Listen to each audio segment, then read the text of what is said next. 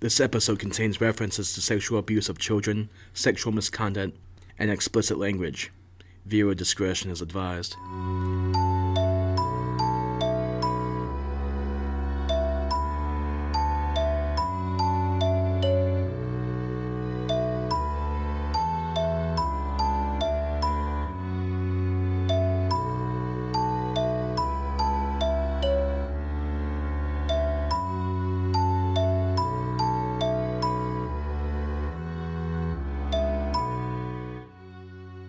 Welcome to the first episode of The Black Door.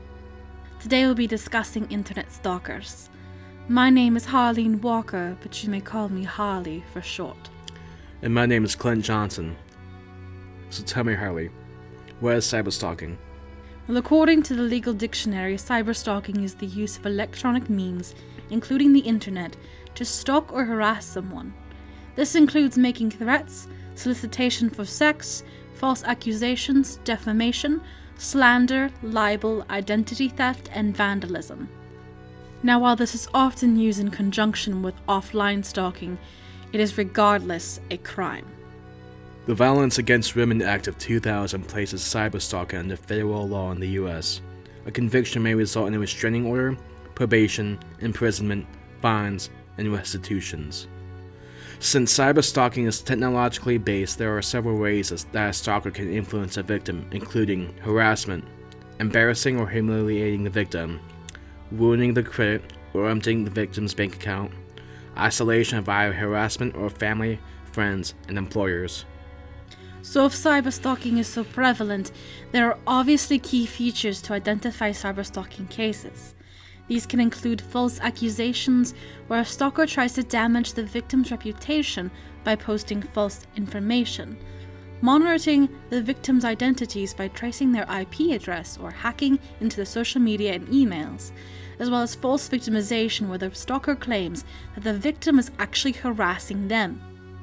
In order to understand the environment in which cyberstalking takes place, you have to know the statistics behind it. The majority are between 18 and 29 years old, about 56% of cyberstalkers are male. Women make up 60% of all victims.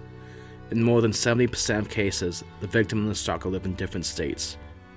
Nearly 50% are the victim's ex. 15% are online acquaintances. More than 30% of attacks begin on Facebook or through email. More than half of the victims are single, and 31% are married and Caucasian people are 10 times more likely to be targeted than people of, of other ethnicities.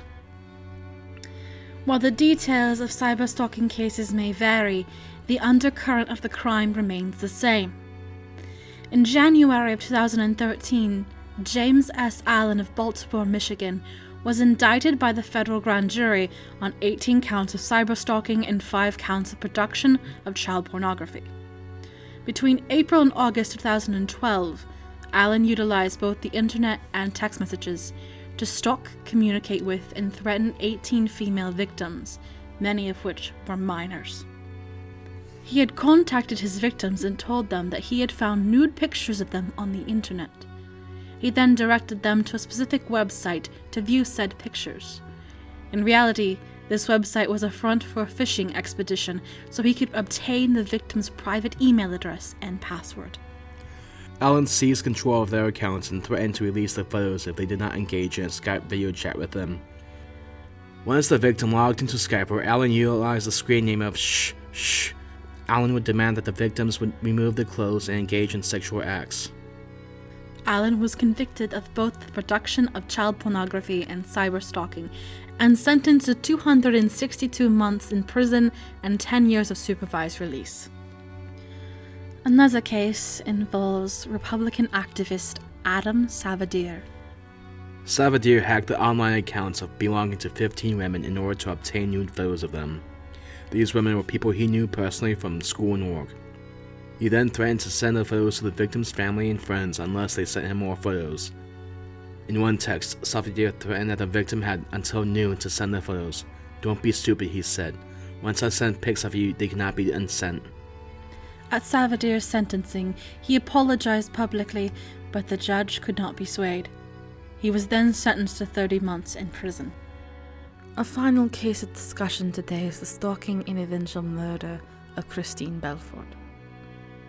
Belford divorced her ex husband David T. Matusiewicz in 2007, but her ex's family refused to let her rest. Matusiewicz created a plot to stalk and harass Belford while he was in prison for kidnapping Belford's children. The Matusiewicz family posted false allegations online in an attempt to persuade their supporters that Belford was a child abuser. Unfortunately, they were successful, and the family created a network of individuals willing to uncover information about Belford's personal life. In addition, the family hired a private investigator to spy on her. Then, in August 2011, Matusiewicz's parental rights were terminated, and the family court of the state of Delaware found his allegations of abuse to be baseless. In 2012, he petitioned the court to reduce his child support, and in 2013, he received permission to travel from Texas to Delaware for a hearing on this matter. David Matusiewicz traveled with his father Thomas and his mother Lenore from Texas to Delaware. And on February 11, 2013, he and his father entered the courthouse lobby shortly after 8 a.m., where Thomas Matusiewicz shot and killed both Belford and her friend Laura Mulford. Thomas Matusiewicz later committed suicide after a shootout with the police. Matusiewicz, his mother Lenore, and his sister Amy Gonzalez were convicted in July 2015 on charges of conspiracy and interstate stalking resulting in death. The following February, they were sentenced to life in prison. This was a landmark case in regards to cyber stalking. Not only were every remaining member of the family convicted of cyber stalking, they were also essentially convicted of murder. In the time before her death, Belford confided in family, friends, and her lawyer that she was afraid for her life. In the end, this family took the harassment to the next level and took the life of a young mother. Their sentences are reflective of not only their crimes, but the judge's compassion for the children who were left behind. So, what happens if you come in contact with a potential cyberstalker? The U.S. Department of Justice has issued these recommendations for people who believe they are being cyberstalked. 1. Demand that the stalker eliminate all contact. 2. Save all communications for evidence. These must not be altered in any way, and the electronic copies are kept. Save all records of threats. These include both written and recorded threats as well as the time, date, and circumstances of verbal threats. Number 4. Contact the stalker's internet service provider or ISP. This may result in a discontinuation of the harasser's internet service and require the ISP to maintain a record of the harasser's internet usage. Number 5. Keep records of contact with the ISP and law enforcement. Now, obviously, no one wants to get to that point, so before you end up being stalked, there are some things you can do to eliminate the possibility. On the internet, limit online contact with individuals who do not know in real life.